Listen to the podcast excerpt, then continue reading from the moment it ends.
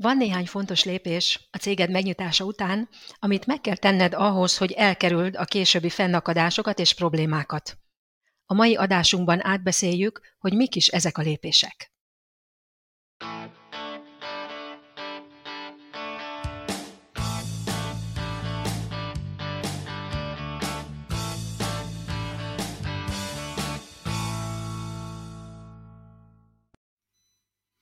Üdvözlünk, kedves hallgató! A Vállalkozókosan Dániában podcastet hallgatod. Podcastünk válaszokat ad az olyan vállalkozással kapcsolatos kérdésekre, amikre eddig nem sikerült választ kapnod, vagy amik még fel sem merültek benned.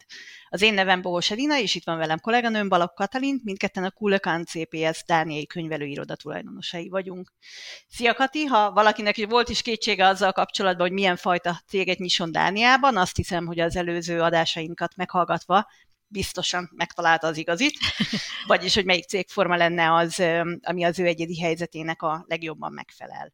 Maga a cégnyitás viszonylag egyszerű Dániában. Mi, akik már régebb óta itt élünk, megszoktuk, hogy szinte mindent el lehet intézni digitálisan, vagyis akár az ember nappaliából este 11-kor pizsamában ülve is, és hát a cégnyitással sincsen másképpen. pizsamában, igen, vagy mackonadrágban. Én az mondjuk rossz. mackonadrágban szoktam ügyet intézni. De a viccet félretéve valóban digitálisan történik a cégnyitás. Tipikusan elég gyorsan, néhány nap alatt megvan a cég. Az ember kap egy CVR számot, a CVR egyébként annak a rövidítése, hogy Central Virsomhels Register, magyarul központi cégnyilvántartás. A CVR számot már korábban is emlegettük az adásainkban, és ez a szám nem más, mint az egyedi azonosított szám, amivel a céged ebben a központi cégnyilvántartásban szerepel. Dániában ez a szám egyben a cég adószáma is, tehát ez az egy szám az, ami mindenféle helyzetben beazonosítja a cégedet. Oké, okay, megnyitom a cégemet, de az is lehet, hogy akkor megbízlak téged, vagy egy ügyvédet, hogy nyissátok meg a cégemet, megkapom ezt a bizonyos CVR számot, és akkor utána indulhat a mandula? Ha megvan a CVR számod, akkor onnantól kezdve működik a céged, és tudsz benne dolgozni, termelni, de ez azért még nem minden. Az előbb említettük a digitalizáció kényelmét Dániában, de ez a digitalizáció azt is magában foglalja, hogy a céged is bizony köteles digitális módon működni. Az első követelmény ehhez a működéshez, hogy a céged mit ID-t használ. Uh-huh, Oké, a mit idét minden Dániában élő ember tudja, hogy micsoda, hiszen enélkül itt nem tudsz életben maradni, mert semmit nem tudsz elintézni, de azért mégis csak fordítsuk le magyarra, hogy mi is ez, hogy azok is értsék, akik esetleg nem itt élnek. A mit idé az tulajdonképpen egy digitális aláírás. A mit szó Dánul azt jelenti, hogy a, az enyém, vagy az én valamim. A mit idé, tehát szó szerint azt jelenti, hogy az én idém, tehát az én azonosítom. Ahogy mondtad is, minden Dániában élő ember tudja, hogy mi ez, mert magánszemélyként is mit idét használunk. Ezzel tudunk belépni a bankunk, vagy az önkormányzat, vagy az adóhivatal internetes felületére, és minden más állami rendszerbe. Így van, ez a Mit idé nem más, mint egy applikáció a mobilon, aminek ez az egyetlen funkciója, hogy az ember digitálisan jóvá hagyjon dolgokat, vagy be tudjon lépni különféle internetes rendszerekbe. És akkor azt mondod, hogy ha van egy cégem, akkor a cégnek is kell kérnem egy Mit idét. Igazából, ha egyedüli tulajdonosa vagy a cégednek, akkor nem feltétlenül. Mert akkor a személyes mit idédet is tudod használni a cégedhez, tehát ha van egy egyéni vállalkozásod, vagy egy egyszemélyes EPS-ed, akkor ugyanazt, amit ide tudod használni a cégedhez is, mint amit magánszemélyként már egyébként is használsz. Uh-huh, rendben, ez elég egyszerű, de mi van abban az esetben, amikor van például egy IS, ahol három barát a tulajdonosa az ő cégüknek, hogyan lesz mit idéje? Igen. Az ilyen cégeknek már rá kell csatlakozniuk a céges MITID rendszerre, és itt már kell a cégnek egy céges MITID. Az egy más dolog, hogyha rá is csatlakoznak a céges MITID rendszerre, akkor még mindig választhatják azt, hogy a személyes MITID-jük legyen a céges MITID is, tehát hogy azt használják céges MITID-nek. Oké, okay, tehát akkor ki, ha kimondottan céges mitidét szeretnék, akkor használhatom a privát mitidémet, mint céges mitidé. Igen, csak ezt meg kell, tehát aktívan ki kell választanod. Uh-huh. Még annyit szeretnék ehhez hozzátenni, hogy akkor is érdemes lehet rácsatlakozni a céges MIT rendszerre, ha egyedüli tulajdonos vagy. Ha vannak olyan kollégáid, akiknek a cég nevében intézkedniük kell. Hm, ezt kifejtenéd egy kicsit bővebben? Attól, hogy egyedüli tulajdonos vagy, nem biztos, hogy minden ügyet te intézel a céggel kapcsolatban. Mondok egy példát. Tegyük fel, hogy a magyar éttermet egyéni vállalkozóként működteted. Van egy könyvelőd, aki lekönyveli a számláidat, költségeidet, intézi az adóügyeidet, és így tovább, te pedig főzöd a gulyást, amit a vendégek imádnak, minden szép és jó, mindaddig, amíg egyszer csak véletlenül leforrázod magad a konyhában, és olyan égési sérüléseid lesznek, ami miatt egy időre sajnos kénytelen vagy kivonni magad a munkából. Egy ideig nem fogsz tudni a konyhában tevékenykedni, tehát nagyon jó lenne, ha legalább táppénzt kapnál erre az időszakra. Ha a céged nincs rácsatlakoztatva erre a céges MIT rendszerre, akkor egyedüli tulajdonosként te vagy az egyetlen, aki a cég nevében intézkedni tud, bárhova is be tud lépni, tehát hiába van könyvelőd, sajnos nem fog tudni belépni abba az állami rendszerbe a céged nevében, ahonnan a táppénzt meg lehet igényelni, hiába is szeretné. Aha, akkor röviden úgy lehetne ezt összefoglalni, hogy ha csak az ember nem teljesen maga intéz mindent a cégével kapcsolatban, beleértve a teljes adminisztrációt, akkor mindenképpen jó, ha van céges mit idéje, még akkor is, ha a saját személyes mit idejét használta, vagy regisztrálta be céges mit idének, igaz? Így van, ez egy nagyon jó megfogalmazás volt, ezzel fején is találtad a szöget.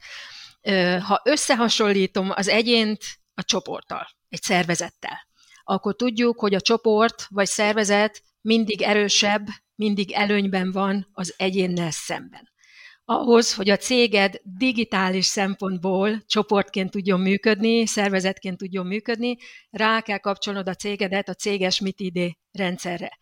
Így akkor tudsz jogokat adni a céged szervezetében lévő különféle személyeknek. Lehet, hogy ez a szervezet a te esetedben annyira egyszerű, hogy vagy te, meg van egy könyvelő, vagy egy administratív segítség, de akkor is ez már egy kis szervezet amikor átkapcsoltad a cégedet a céges MITID rendszerre, akkor bizonyos jogokat meg tudsz adni a könyvelődnek, vagy az administratív segítségednek, nyilván pusztán azokat, amelyek ahhoz szükségesek, hogy az ő munkájukat el tudják végezni, és ez a te életedet aztán meg fogja könnyíteni, és simában fognak menni a dolgok. Na hát ez nagyon jó hangzik, és az elején azt mondtad, hogy az első követelmény a digitális működés ez a mit idé, akkor mi lesz a második követelmény ahhoz, hogy a frissen, frissen nyitott cégemmel eleget tudjak tenni a digitális kötelezettségeimnek? Amikor megkapod a CVR számot, akkor a rendszer egyidejűleg megnyit egy digitális postaládát is a céged számára, amit Dánul úgy hívnak, hogy Digital Post. Ez tulajdonképpen az interneten létező virtuális postaláda, és az állami szervektől érkező leveleket köteles vagy itt fogadni és elolvasni.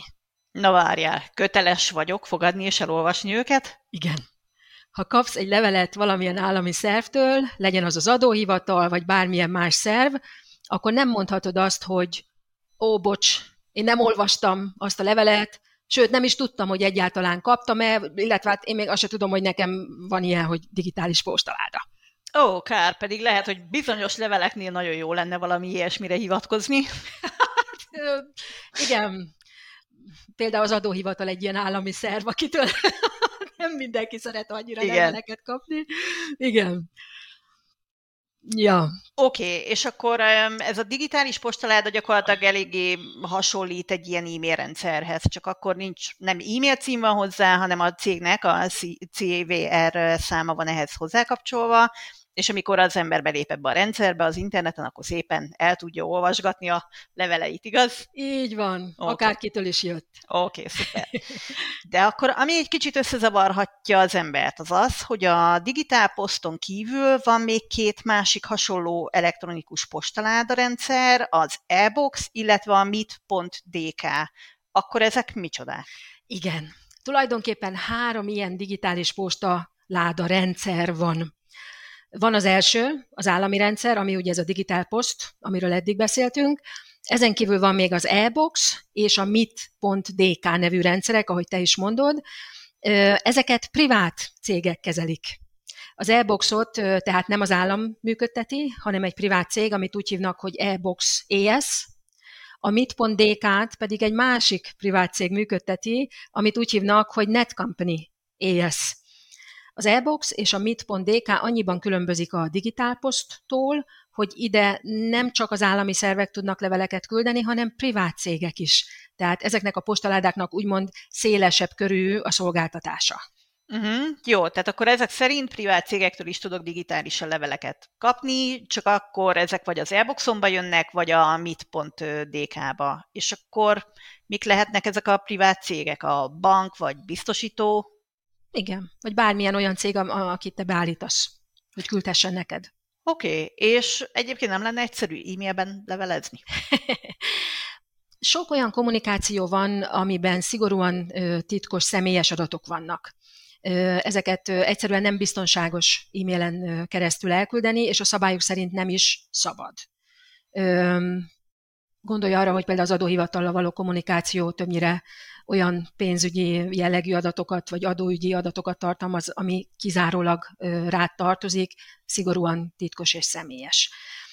Ez a, mind a három rendszer, a Digital Post, az e-box és a mit.dk is biztonsági, biztonságos küldési és fogadási rendszerek, és ezért használják ezeket az állami szervek, és nagyon sok privát cég is, például a bankok.